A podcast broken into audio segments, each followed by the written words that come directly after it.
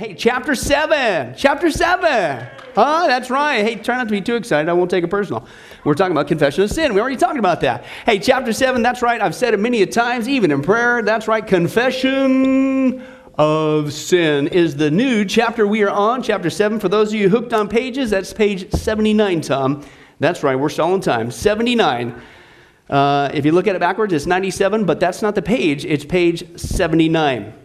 We've stalled enough time. That's right. The top of the page, confession of sin. What is confession all about? What's it all about? Orson, thanks for asking. Let's take a look at the page here. Several years ago, while going to seminary, okay, I was employed along with my brother. Now, again, okay, once again, that's not me. It's the guy who's writing this book, so don't get confused. And he says this, his brother Charlie, okay, and they worked at the chocolate factory there. And they, no. Okay, now I'm starting to get your attention. Here we go. Let's start over. Okay, several years ago while going to seminary, I was employed along with my brother Charlie, okay, at a construction company. And he said, one day while we were working at the company shop, building some tools to aid us in our work, I was nailing some boards together when my brother saw me and decided to suggest a procedure or two that would make my job much easier and quicker. And out of insecurity, I replied, absolutely, bro. That's awesome. Thank you so much for your help. I love hearing advice. Hey, it sounds like we've all been here before. Here's what he said. No, I replied in anger that I knew what I was doing and I did not need his help. Now, surprised by my reaction, he said, okay. And went back to his work. So several minutes later, when my anger subsided, I was what? Filled with joy. I felt so much better with my brother. No, I was miserable. I couldn't stand the guilt I was feeling. I knew the solution, but it wasn't an easy thing to do. Finally, I could stand it no longer. I turned to my brother and apologized for my outburst. I then confessed my sin before God and sought restoration of fellowship with him, i.e. God. Okay? And the guilt lifted, I felt at peace, and this is what confession of sin is all about. Now, what we're talking about, confession of sin, I think we get the first part there that's mentioned, that we need to do that in a relationship with who? God. This is the part that I think in the church we play funny games with.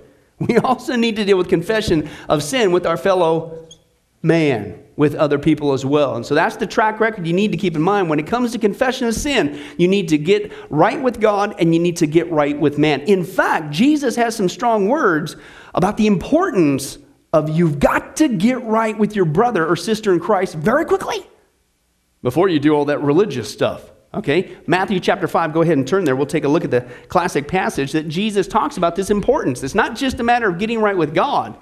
If God is convicting your heart of a sin, okay, then you need to get right with man as well, okay? Now listen, as you turn there, as you're turning there, the whole premise with this issue, the phrase that kept coming to my mind is the issue of a clean heart. Anybody value a clean heart before God? Anybody? I mean, you could have the world's going down. I mean, the nuclear bombs about ready to go off. Things are in shambles. But man, when you got a clean heart with God, whew, there's peace in that. I mean, people could hate your guts. They could be at you. They could be slandering you. But if you know that because you can't control somebody else's behavior. How many of you guys wish you had that easy button from Staples? That was easy. I just changed that person and made them act the way that they're... yeah, that'd be coming handy. It doesn't work that way. We can't control somebody else's behavior. But listen, when you do what you're called to do before God, and you got that clean heart, wow, there's strength in that. So remember, this confession of sin, it is definitely for God and for a fellow man, but hey, it's a great benefit for us. We'll take a look at the negative side in a little bit if we don't do that. But Matthew chapter 5 is where Jesus brings up this issue. And it's like, man, how many times do we maybe just kind of gloss over this one? It's like, oh, yeah, let's keep reading. Okay, and here's what he says, verse 23. He says, therefore, listen, if you are offering your gift at the altar... Okay, now can I translate this for you? Because we don't have the Jewish temple today, which, by the way, did you guys know that they've almost completely completed everything for the newly rebuilt Jewish temple today, including, I just got my hands on from the Temple Institute, the actual blueprints for the new temple, which is going to be the temple that the Antichrist is going to go up into during the tribulation and declare himself to be God. That's how close it's getting. But that's right, that's for 2 weeks as we start on the Bible prophecy study, but that's right. But anyway, so they had the Jewish temple. It was destroyed in 70 AD by the Romans, okay? So let me, as we talked about a few weeks ago, proper interpretation right? Find out what it meant to them in the context of the culture that day, but don't just sit on it. Bring it over to today. So I'm going to break it down for you, I believe, accurate to the context. Therefore, if you are offering your gift at the altar, therefore, Christian, if you show up for Sunday services, okay? You're showing up for Sunday services, you know, you're doing what's right, and you're hanging out together. And there you remember, when you step into the facilities, you're right there, maybe we just finished the time of worship, maybe we just finished with offering. Or we're getting ready to take offering. What does Jesus say we need to do? He says that your brother has something. If you remember that your brother has something against you, what do? I know what you do. Well, that's the right answer, but I got to be facetious and sarcastic to make a point. No, here's what you do. You play politics, right? Because everybody hates confrontation, right? We don't do that. No, so here's what you do. Right? So what you do is you go tell so-and-so, and then you tell so-and-so to go tell so-and-so, who's sort of a close friend to so-and-so, the person that you're upset about, right? And so what you do, but you don't even that third person so-and-so, who knows so-and-so, the original party, you don't tell them directly what it is. You kind of beat around the bush a little bit and hope through osmosis, somehow they're going to understand what they did and repent. No. Once again, as we saw just a couple weeks ago in our study, why do bad things happen to God's people? That if we get out of line, he's going to give us a spanky wanky, right? Hebrews chapter 12. Okay, you need to go to that person, Matthew 18, directly. Jesus says the same thing, man. You in fact, stop. You got to get right back to that person. If you remember something that your brother has done against you, is what he says. He says, first, here's what you do. You leave your gift there in front of the altar. Now, first, go and be reconciled to your brother, then come and offer your gift. Do you see the urgency that's there? That's how much we need to confess our sins. If there is something wrong, if you feel that there's a Christian here at Sunrise or a Christian or a brother that you know, and it just ain't mixing with you, something's going on. You have to, before you go up there and sing on the worship team, before you get up there and preach that sermon, you better find them and do the best that you can and reconcile. Now that's pretty important, isn't it? I mean, we get, and that's why I said, I think we get this first part when it comes to confession of sin. That man, if God convicts your heart of a sin, what do you do? I wait till the end of the day. And hopefully I'll remember all the sins I committed, because the only way that I can confess my sins is in my spiritual closet. No, we've talked many times before, as I've taught, and I've learned, if God convicts your heart, you deal with it immediately. Right? Well, I think we're starting to get that, and that's good. But do we do the same thing when it comes to our fellow man? And God's convicting our heart? Do we go, oh man, I got to take care of this ASAP. I got to do that before I get up there. I got to get, before I even make it to Sunday school. Man, God's convicting my heart. Where were they at? Right? We are not responsible for somebody else's behavior. I'm not condoning it, but we're not responsible for it. But we are responsible for our reaction to their behavior. Do you understand that? I wish I had that button that we could all just push and we could make everybody be Christians like we're supposed to be. Okay, but two wrongs don't make it right. If God is convicting, somebody has to be the Christian, is the phrase I use. You go, you do what God's called you to do. I hope they respond in a Christian manner. I hope there's reconciliation, but worst case scenario if there's not. Okay, the Bible says then you go take another person, then you take the leadership. There's always a way out if you do it biblically. But do you see the urgency? It's not just get right with God, it's get right with who? Man. That's right, surely that's right. Man is the correct answer there. As he says, now listen to this. He says, in fact, settle matters quickly, in case you don't get it. Settle it quickly, man. Don't mess around. Don't dawdle around. And certainly don't play politics, okay, with your adversary who's taking you to court. And you better do it while you're still on the way. Why? Because it will create a lot of problems, okay? Or he may hand you over to the judge, and the judge may hand you over to the officer, and you may be thrown into prison. I tell you the truth, man, you're not going to get out until you have paid the last penny, okay? If you dawdle around and goof around, right? Well, I confessed it with God. No, how about your fellow man? The longer you get that going on, did you know, okay, here comes the officer. Oh, here goes the jail. Oh, here comes the fine. Why didn't you settle it before it got that bad? I've used the analogy possibly before. It's called the boiling pot analogy, right? Now, of course, you got to, this was actually something I did, man, when Brandy and I were early on in marriage, you know, when life was utter bliss, you never argued, you just had intense moments of fellowship, and it was great. Anyway, One thing that I learned as a brand new young husband, hello, okay, guys, we can learn at least once in a while, is this is what I had. It was you need to, if there's a disagreement, okay, I've learned that women in general are a little bit more emotional. Can anybody agree? Hey, a couple brave guys, praise God. Okay, we can all commute home because we're obviously going to be walking home after that. But anyway, so John, you can still get your bus. But in general, you know, we can learn some stuff once in a while. And really what happened was I learned that you got to give a little bit of time. You know, sometimes the emotions are, you know, whatever. But that doesn't mean it goes on for 5 hours or whatever, okay? Give it a little bit of reaction time there. But in general, somehow we think that our problems are going to magically go away, okay? And one time we had this altercation. And I was going to Bible college and at night and working both of us during the day. And so we didn't fix it, although I should have at least reached the topic before we left for work. And I got to work and it was just, man, the Holy Spirit was convicting me. Deal with it, call. And so I think I waited, I had to wait a couple hours till my first break and got her on the phone, had to reconcile. Okay, and what had happened, the analogy that went through my brain was, listen, timing is critical. Timing is everything. Right? If God's convicting your heart, like he said, settle matters quickly. Let me give you the analogy. The analogy that went through my brain was, okay, because it had happened, I think, right before we had this argument, like night before, we had left a pot on the stove, cooking something. I don't even remember what it was, right? And it's on the stove. Now, if you notice, obviously everything starts off on a cold part, and you leave it on the heat, and then it starts to simmer, right? But you keep it under the heat and leave it up there on high, it starts to boil, right? And then you keep it on the heat, and you don't remove it, and you don't turn it down. Okay, then it starts to foam, right? And then if you don't hurry and move it off of there, turn the heat back down, it starts to boil over. Okay, and then if you actually walked away, how many of you guys ever done that before?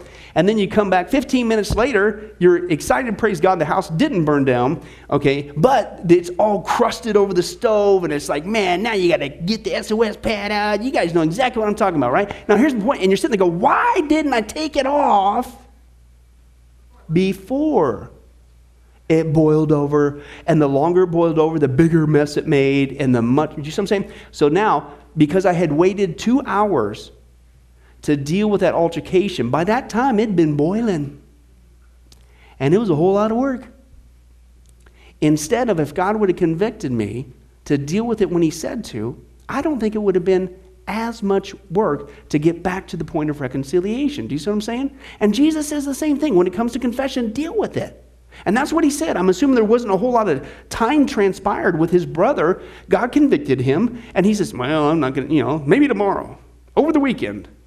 It sounds like he went to his brother, confessed it, got back on track. It's the same thing with you and I when it comes to confession of sin. But again, I add this, the urgency that was there and the urgency that Jesus used and the urgency of the example he gives here isn't just quickly do that between you and God. It's quickly between what? You and me. And aren't you glad that as Christians, that is one area that we absolutely excel in? Man, isn't that well? And then we wonder why our relationships boil over. We wonder why there's so many things oftentimes in churches that we have to scrub and man, it takes a lot. It's like, how long has this been boiling? Because somewhere along the line, somebody refused to be the Christian and do what Jesus said to do. We have to come together. We have to confess. We have to reconcile quickly, because the longer you let it go on, okay, it's going to run the risk of that. Now, here is another thing that I've learned. Hebrews chapter 12. Go ahead and turn there, and then Lord willing, we'll continue on. Hebrews chapter 12. This is what I've learned that it leads to. Okay, unfortunately.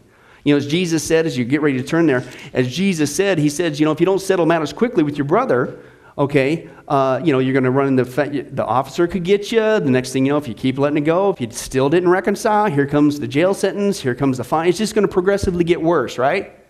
Okay, now Hebrews chapter 12, as we turn there, okay, the context of this passage is the spanky-wanky part, is God's discipline. Now, right after that, I don't think it's by chance, okay, if we get out of line, it clearly said for many verses there that God is going to discipline those whom he loves. Okay, you and I, the Christian. If we don't keep resisting sin like he says to do, okay? And so here's what he says. He says, verse 14, this is right after the discipline passage, grab the context. He says, make every effort. Now that sounds like that should be a lot of our attention. That should be the forefront of our thought in our relationships. Man, I've got to do what it takes, not just quick. But this is how important it is. I've got to make every effort to what? To live in peace With who? Just the people I like, because that's a given. No, all men, okay? And to be holy. Why? Because without holiness, no one will see the Lord. See to it that no, what? No one misses the grace of God, and that what? No bitter root grows up and to cause trouble and to defile just yourself. What does bitterness do? Man, does that spread big time? Oh. How many guys have ever met a person who's bitter? Okay? How many guys, after that first initial encounter with that bitter person, you said, wow, can we do this again tomorrow? Can we go out to lunch every day this week? I just really cherish our time together. You were so awesome. Are you kidding me? Once you got around that person, not only did you probably look for an escape hatch, okay, but if you weren't careful, what's going to happen? Their negative attitude, life, what'd you start doing? Yeah, you're right. It's just, you know, just start going. It's like a deadly infection, and it starts spreading because it defiles not only that person, it oozes out of them like an illness, like a, here's that word, pus. It's just like that mouth pus, is like Paul says, and then it starts to infect you, and then it gets on you, and then you start doing it, and it says, bitterness will defile many. Okay, why? Because you did not reconcile. Okay, you didn't. Now, let me give you an example. I remember one of the guys that when I was first saved went to a men's Bible study. He was my, in fact, this guy, Dominic, he was my very first friend in the Lord. And anyway, so he told a story about his sister that he had, grown adults at that time in the 30s and hadn't seen his sister in a long time. She lived out of state, I believe, and they finally got together for a family function. And the background was, it turns out, which I'm not condoning, and neither was he, his mom, unfortunately, played favorites. And she kind of favored him as opposed to her, so there was some sibling rivalry going on. Okay, but they're grown adults, had long passed. And so they finally got together. He was excited to see his sister. I mean, this has been years and years, right? And so there, he was just kind of chiding, you know, whatever, kind of humorous, whatever. And he said she just absolutely blew up. Had nothing, first of all, what they were even talking about or even joking about. Just, I'm sick and tired of mom and this and you guys always this. I mean, he said, she went, whoa. And he says, he was like lamb blasted with, whoa, what? Where'd this come from? And he said this passage went through his brain, the root of bitterness. Okay, I'm going to explain something to you guys here in Vegas. This might sound strange. There's these things, this is going to sound really weird. Some people actually, on top, in their front yards, backyards, they have this stuff called dirt, listen, but on top of it is this stuff called grass. Have you seen that? It's not rocks, I'm serious. It grows, you put water on it, it's an amazing thing. A couple of you see, I know what I'm talking about, okay? That's right. And that's the analogy. Have you ever noticed that some trees, okay, with a grass lawn, the root is just barely underneath there? Okay, and how you find it is either you walk over and trip it. You can't see it because the layer of grass is kind of covering it, right? Or when you use the lawnmower. How many of you guys know what a lawnmower is? Praise God. We were last October, we were getting ready for the Harvest Carnival, right? And we're going, hey, maybe we could use Grace's thing. We were talking about that. Remember, Pastor Jim? I think you were in there in the staff meeting. And so I said, well, hey, I'm a guy. I think guy thoughts. You know, Orson's around. We can build a nuclear bomb if we wanted to. He's that handy. And so I thought, hey, why don't we just make our own? We'll make our own train. What we'll do is we'll get somebody's riding lawnmower, and we'll get these wagons. And it was like everybody in the staff went. And then it took me about, 10 seconds? It's like, oh yeah, that's right. There are no such thing as lawnmowers in Las Vegas. So anyway, so when you run over that in the grass, the tree with the lawnmower, right? That actually happens, you know, because the root is right there. But here's my whole point. You didn't see it because it was carefully concealed by that little tiny thin layer of dirt with some grass on top. But it didn't take much and bang. And he said it was the same thing with her. There was this root, and she'd done very well at concealing it. But all it took was just a little bitty little flicker of anything. And just, blah. It just popped out. Okay? And that's what we're seeing is the danger that I've learned. If you don't get quick to confess with God and certainly with man, especially with this part, why are people so bitter? Break it down. Because somewhere inside they're holding a grudge. Can I translate what grudge is for you? Sludge, that's a good one. Grudge, sludge. We could do a poem on that one. I like that one, our song. But yeah, it's just yuck inside, because somewhere along the line, I guarantee you didn't reconcile. You didn't ask for forgiveness. You didn't seek forgiveness. You didn't confess. You didn't do nothing. Somewhere, some instance with some man, somebody, you are refusing to do what God says to do. You can't make him forgive you. But listen, you got to work at that point of getting a clean heart with God, because if you let that thing fester, it's a root. Okay, it might start out as a little seed and you get away with it for a little while, but you pop that baby in there and then do it again with somebody else, and then do it again with somebody else, and then do it again with somebody. Man, next thing you know, you got all this stuff right there, and it's right here. Man, somebody just says, how's the weather? How dare you talk to me like that? It's like, have you ever, right? Because when people are like that, it breaks my heart, because like, you know what? You can be set free from that. You just need to forgive. I'm not saying condone what they did. You need to forgive. I've shared it before, but I'll share it again. Yeah, famous last words. We're going to move on. Corrie Ten Boom. Okay, let me share with this since we're on this context.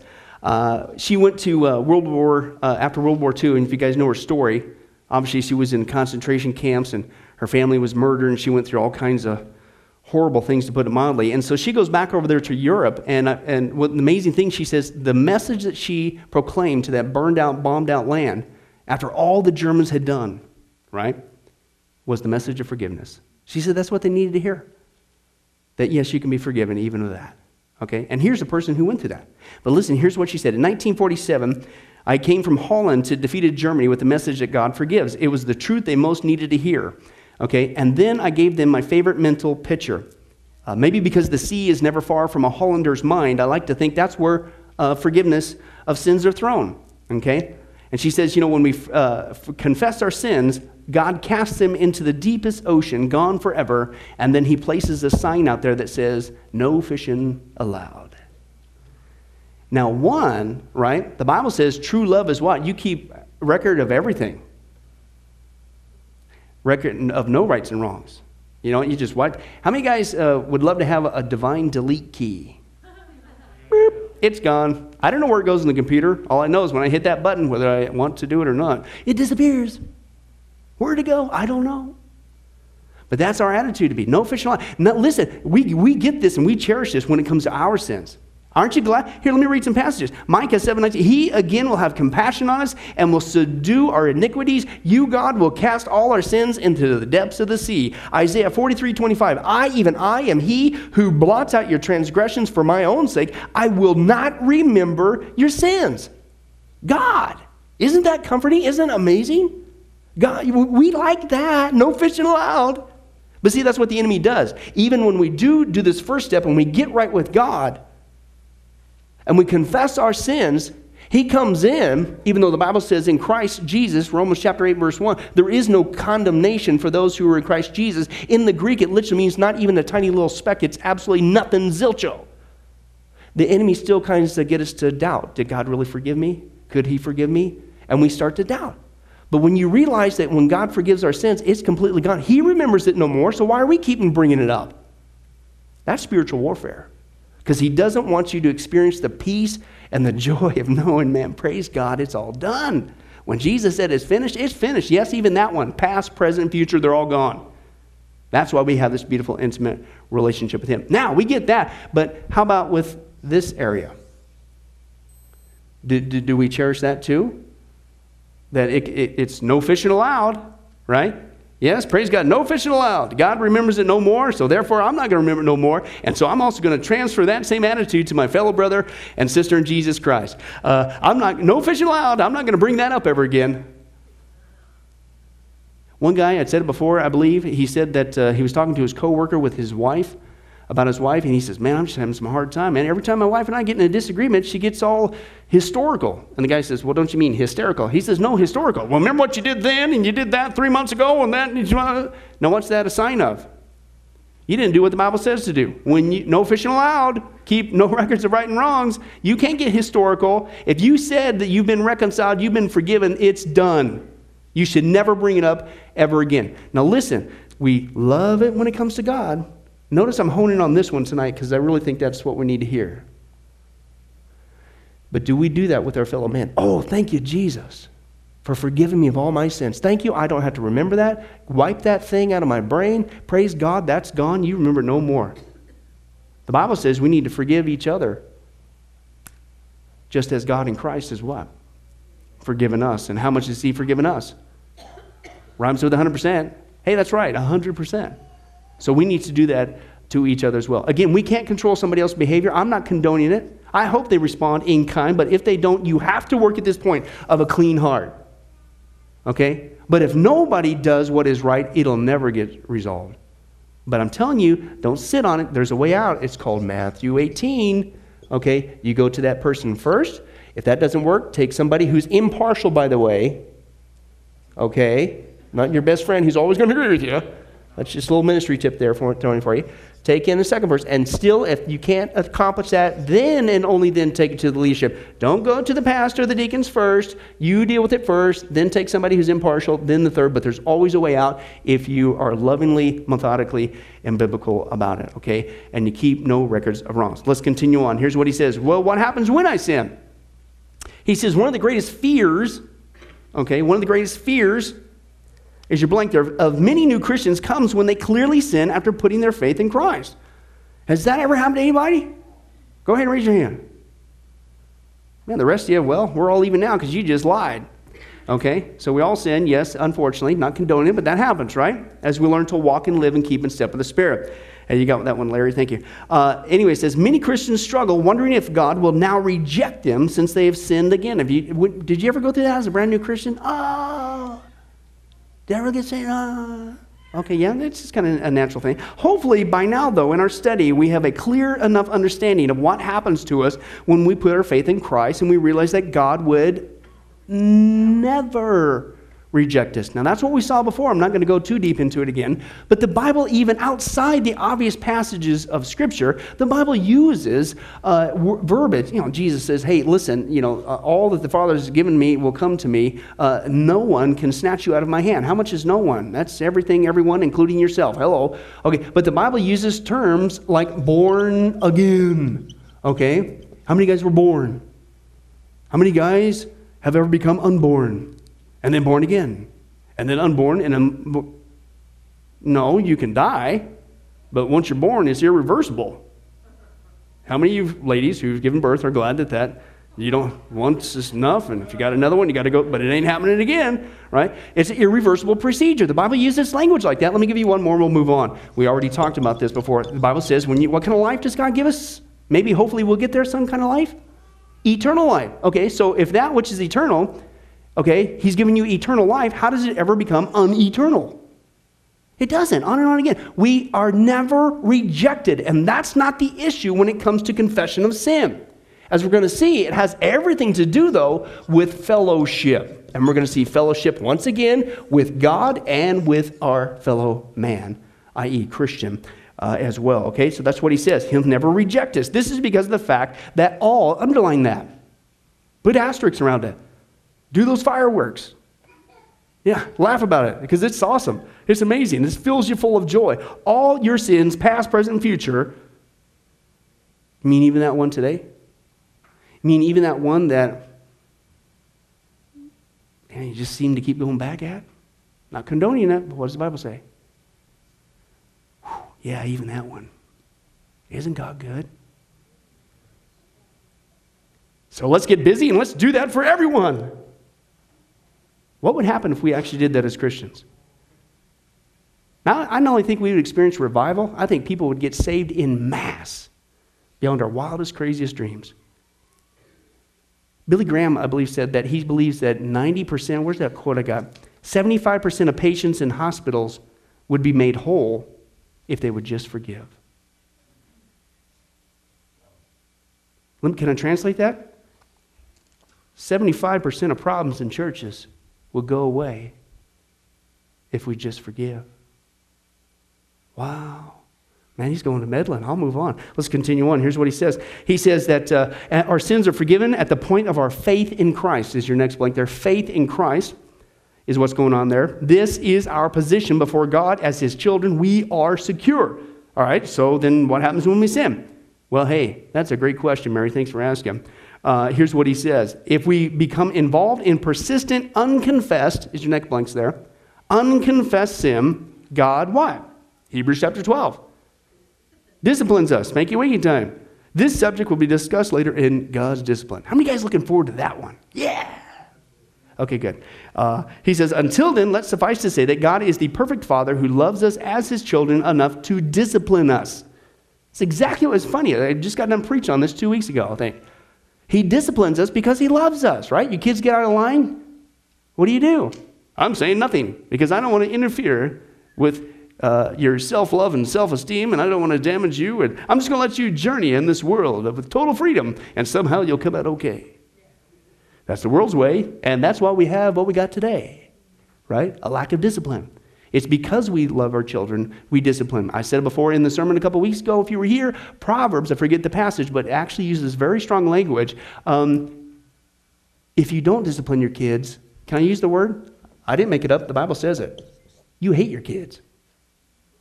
Why? Because there's a parameter. Our kids have a sin nature just like us, but they're not adults yet, and they need to be corralled. You got to have some. They have to learn consequences, right, to the behavior. If you didn't discipline your kids, boy, I've done counseling on this issue many a times.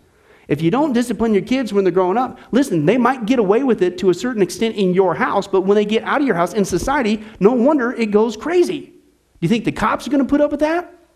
Right? The judge? Anything of that nature? Fellow workers, employers, why can't they keep a job? What? Listen, kids get a lot of the rap. I'm not trying to make us feel all condemned or whatever, but listen, we've got to discipline our kids.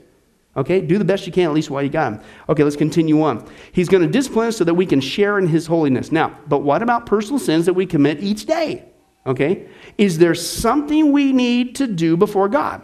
Well, as we discussed, since all our sins are forgiven, we are secure in our standing before God. Listen, here it comes. But in our family relationship, underline that. In our family relationship to him, i.e. God, as his child, when we sin and disobey him, our fellowship is affected. Now, let me break down that little Christianese phrase for you, okay? Maybe you could even think of it along this. Our intimacy with God. Does that break it down a little bit for you? I say it all the time because I'm still personally blown away by it. That beautiful, loving, intimate, personal relationship with the creator of the universe. That's fellowship. Who are we fellowshipping with? Who do we have this intimacy with? Who do we have this direct contact with? Who do we have this day-by-day walk with? This intimacy with? God, right? It doesn't affect the fact that we are his children. We are always going to be his children, but that intimacy, i.e. fellowship, is the Christianese word that's used there, is affected. The key to restoration of fellowship, or that intimacy, is the confession, there it is, confession of our sin before the Father. And again, trust the fact that when he says he forgives, he forgives. And move on. Now, that's another thing. I've actually seen Christians, okay, who've done some things, which I'm not condoning, but they are so stuck in the past, they can't get over that thing, okay, whatever it is, and they are stuck there. They haven't moved an inch in 12 years. You know, and I've shared it before. Dr. R.C. Sproul, if you're familiar with him, he's a great theologian. I don't agree with everything, but especially when it comes to eschatology, but whatever, that's a secondary issue.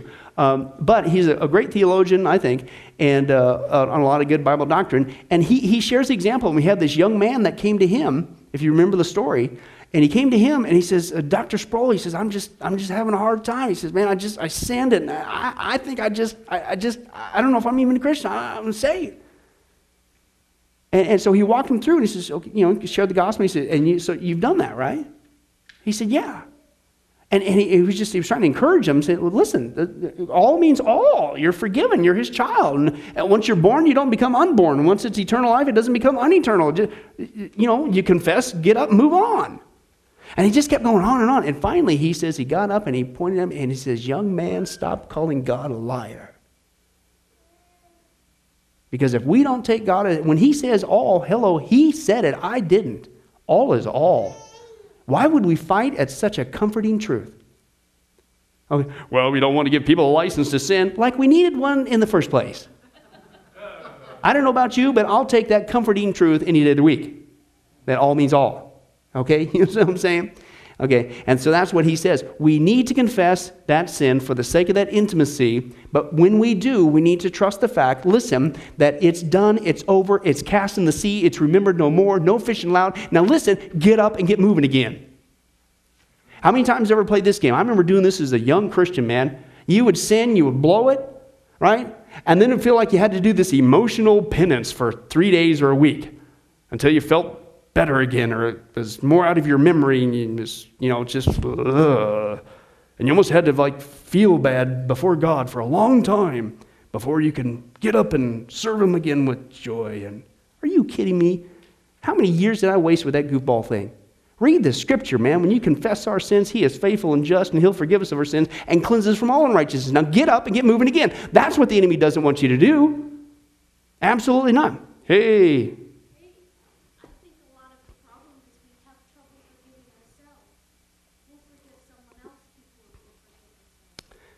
The piece that I've learned is appropriating the truths of the Scripture.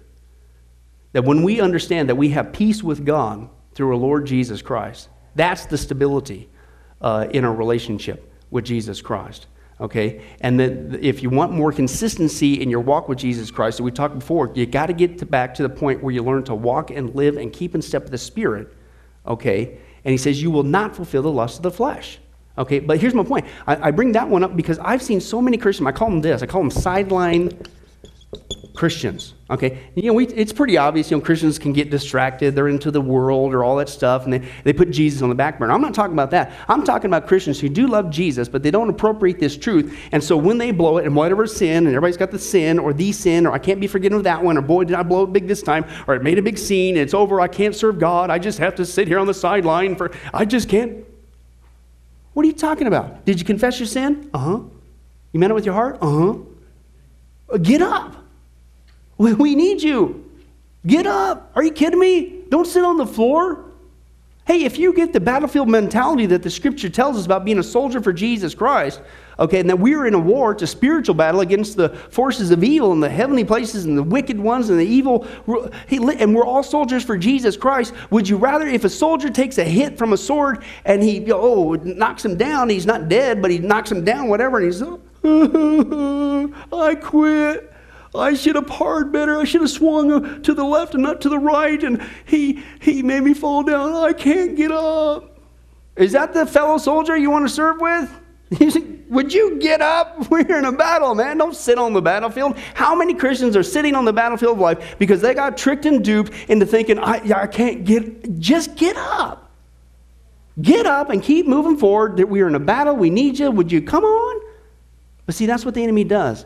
He gets us to not appropriate the truth that, yes, confess your sins. He's faithful and just. Would you please get up, get the sword out, and start smacking on the enemy again? Right?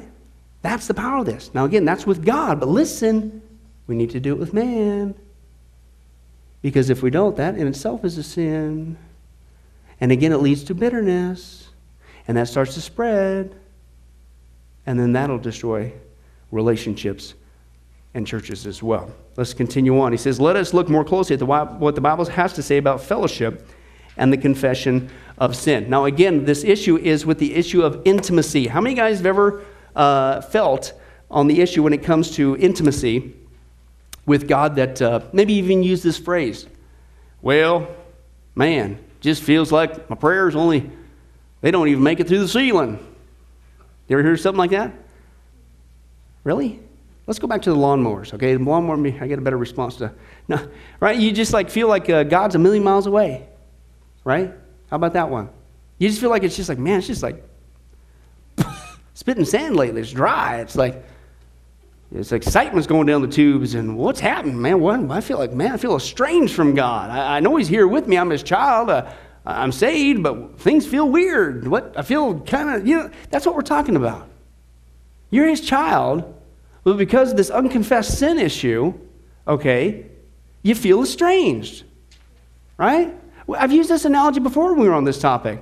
If your child wrecks your car, okay, and walks to the door, in the front door, you see the car out there behind the tow truck, it's totally totaled, okay, walks to the front door, and your child says, hey, Pops, what's for supper? Proceeds to walk right by you and go in the kitchen. Now, did he cease to be your son at that point? You might have thought about it, if you can rectify that situation. But no, he didn't, right? Right? What do you want from your son? Right now, at that point, how is your relationship? He's always your son, always going to be your son. But how's that intimacy doing? There's some, you feel estranged, right?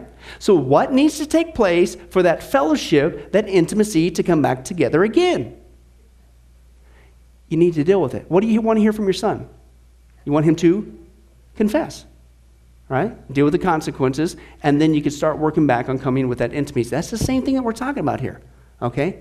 Why are Christians? I'm purposely bringing it back to this one too, because I think it's a parallel track. Why are Christians estranged from one another? You don't do the same thing. You might get it right with God, but is it really being acceptable to God? Because you still got to deal with that other issue. And it doesn't go away. How many of you guys wish you can go to sleep at night, you wake up the next day, hey, all my problems disappeared. Woo! I haven't found that pillow yet. I'm still looking for X, and that pillow would be great if I can find that too. I can sleep ahead and all the problems go away. It doesn't work that. How many guys, when you have challenges in your marriage and you have disagreements and you don't deal with them, how many are glad that the next day you wake up, it's magically gone? And then later that day, after 5 more of those critters, and you still didn't deal with it, you wake up the second day, and those are gone too. It's just awesome. All you got to do is just keep your mouth shut, let them pile up, and then the next day, they're out of there. It doesn't work that way, does it? You have to deal with them. Now listen, we know that naturally in a relationship, i.e. a marriage. How much more in our walk with Jesus Christ? How much more in our relationships as brothers and sisters? Listen, the world doesn't know better. But we Christians should be leading the way by example. How many guys have learned that try as you might, take this carefully, don't take it wrong, please. There's just some Christians who probably aren't going to be your absolute very best friend. Right? Some people just got one of those personalities that just, wow, that's intriguing and new. Some Christians, it's like, you know what, try as you might, you're a morning person, they're an evening person. And once in a while, they're not appreciative of your happy elf dance in the morning, singing, just a great day. You know what I'm talking about, right? But as Christians, we should be able to do what the world cannot do. We could show them that no matter who you are, male nor female, slave nor free, no matter what color, no matter what background, no matter what personality, you know what? At least we get along because we're a family, right? And we might have altercations. It's going to happen, but we lead the way by example. Here's what you're supposed to do. Here's how you get out of the mess. You need to confess your sins. You need to deal with it quickly. When God prompts your heart, it's not just an issue of him.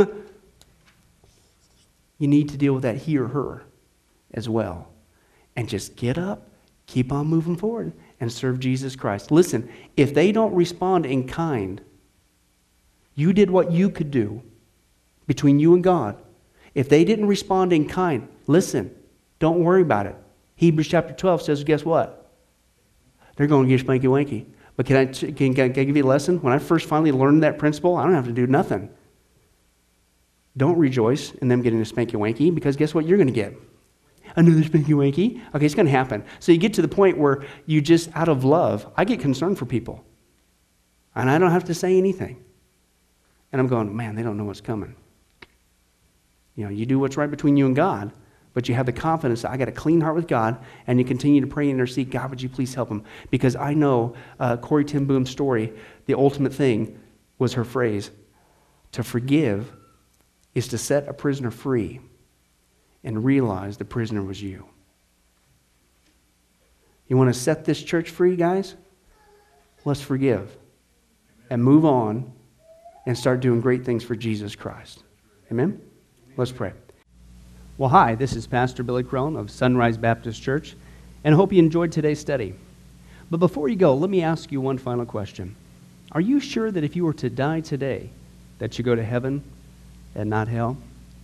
Before you answer that, let me share a couple things with you. Did you know that the Bible says that God is holy and that we are not. And the Bible also says that the wages of our sin or our unholiness is death. In other words, when we die, and it's coming for each one of us, we're all marching towards the grave at different speeds, but it's going to happen. The Bible says, therefore, since the wages of our sin is death, we deserve to die and go straight to hell and not to heaven.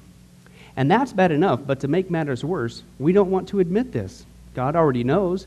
He knows all of our behavior, everything, our thoughts, what we've done, what even we're going to do. He knows it all. He's gone. Even though he already knows this, we don't want to admit this. And so out of love and mercy, God gave us something called his law or the Ten Commandments.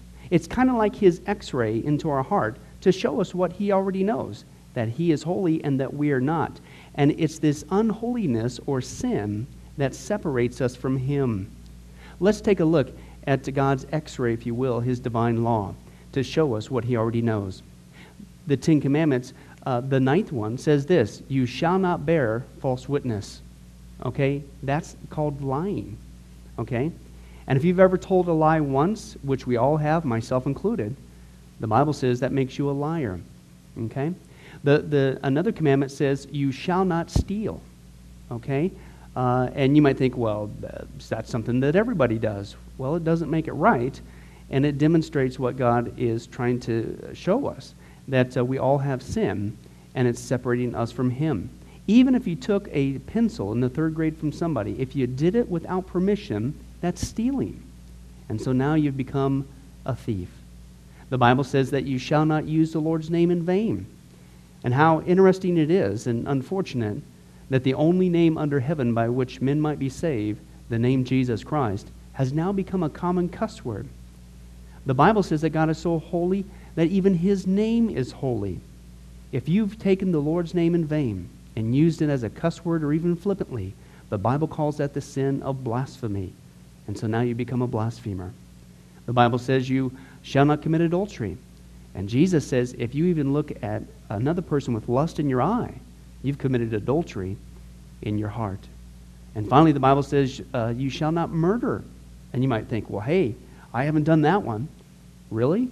Well, again, the Bible says that the sin of hatred is the same as the sin of murder. The only difference is you pulled the trigger, if you will, in your heart. You wish they were dead. And in God's eyes, it's the same thing in principle. Folks, that's only just a couple of the Ten Commandments. We didn't even go through all of them, but I think you're starting to get the picture. The Bible is correct. We have all fallen short of the glory of God, myself included, and that we are separated from God as a result. And so when our time comes, we're not automatically going to heaven. We are headed for judgment. We are headed for hell. Now let me tell you the good news.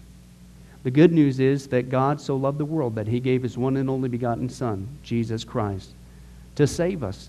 Jesus Christ died on the cross. It was the death penalty of its day.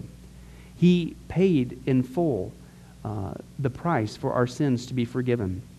Let me give you an analogy. For instance, even today, we could see that a person could commit a crime.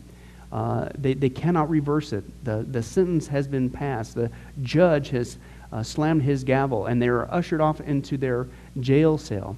And in this particular crime, they are going to receive the death penalty.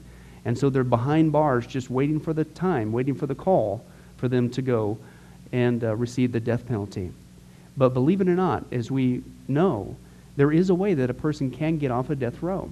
And that is if the one in authority, the governor, would grant them a pardon. Now, they didn't earn it. They certainly don't deserve it. And there's nothing they could do to earn it because nothing can reverse their crime. Okay? Yet the one in authority has that ability to grant them a pardon. Well, can I tell you something? That's what God has done through Jesus Christ. The cross was the death penalty of the day. God sent his one and only Son to die on the cross, to take the death penalty in our place, and that if we would just receive his pardon for all of our sins, God is willing to allow us to get off a death row. He's willing to forgive us completely of all of our sins.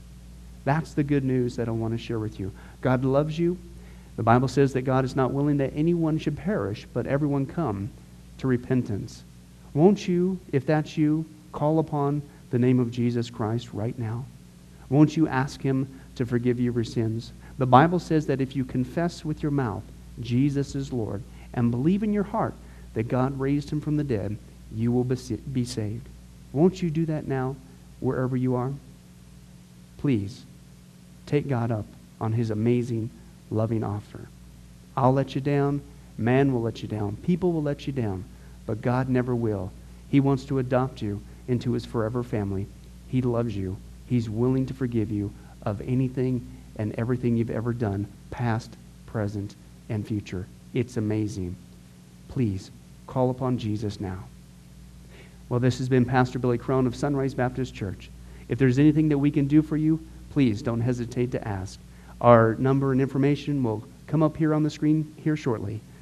And remember, I hope to see you in heaven. God bless. Thank you for watching this presentation from Sunrise Baptist Church. If you would like to send us a letter or any other kind of postage, you can reach us at 1780 Betty Lane, Las Vegas, Nevada, 89156. For more information, you can give us a call at 702-452-8599 or email us at bcrone@getalifemedia.com, or you can visit our website at www.getalifemedia.com. Billy Crone and this ministry can also be found on Facebook and Twitter. Join us for services at www.sunriselv.com.